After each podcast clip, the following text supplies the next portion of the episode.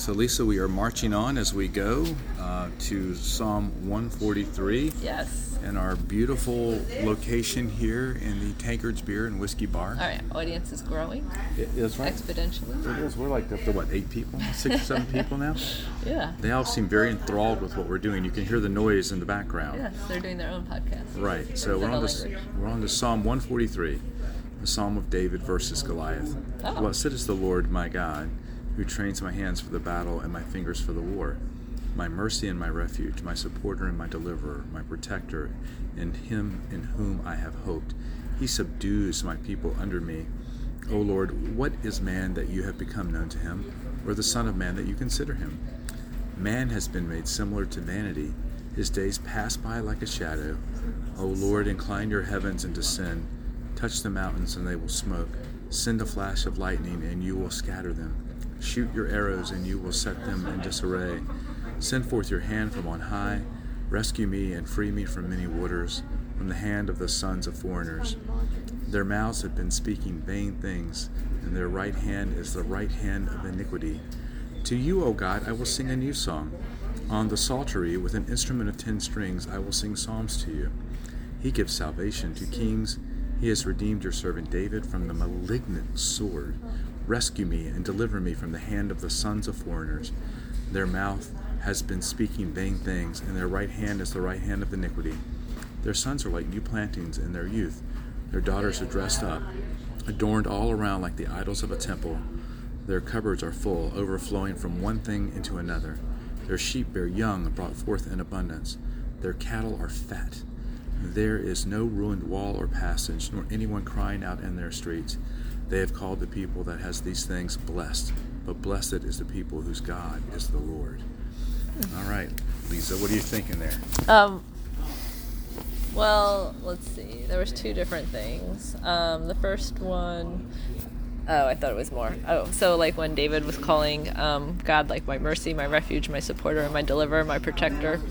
Um, like those are all. Um, like we can really just meditate on each one of those and how God has um, worked on or is working on those things in our lives, like how He has shown us mercy, and how has He how He has been our refuge, and how He has supported us and delivered us and protected us. Um, so I think that might be um, something worth kind of meditating on. And then the other thing was at the end, um, where it's talking about the people being blessed. I think a lot of times um, when things aren't going so well, we kind of forget about all the ways that God has blessed us. And we, um, at least me, I like focus on the negative. And so I think it's um, kind of a reminder to express that um, gratitude to God even when things are going um, not our, we feel like they're not going our way. Right, yeah, and ultimately, Lisa, being blessed is not based on our possessions and the things that we have. Right. You know, that our cupboards are overflowing, that we have fat cattle. right. Right. Ultimately, being blessed is being a member of the body of Christ. Right, and I think we can kind of tie it into what um, in what I kind of mentioned in the beginning, as far as like, okay, where has God shown me mercy? Like, I'm blessed that He showed me mercy. Where has He um, uh, rescued me? Like, I'm Supported blessed. me, Yeah, right, supported protected so- you. Yeah, yeah. No, I like that. So that, Lisa, is what it means to be blessed. Yes. Right. So being blessed is not all of the stuff that we Right, have, but it's right. who we have. Right, right. And it's remembering the many ways that, in spite of ourselves, the Lord continues to want to be in deeper relationship with us, right? Mm-hmm. Which is really, really quite beautiful. So I like the way you have tied those two together. Then it says that you know we should incline ourselves to heaven as well, touch the mountains. Um, this this is in the psalm reading. Is, is said slightly different. It's just like Ralph Defoe. Oh. Yeah, so there's as as as this was being read, as I was reading it, I was Uh-huh. thinking it sounds different um, the way they write write them in the psalm Yeah, in the um, liturgy of the hours. Exactly. Yeah, people have commented on that just throughout this psalm series. That oh, was that psalm?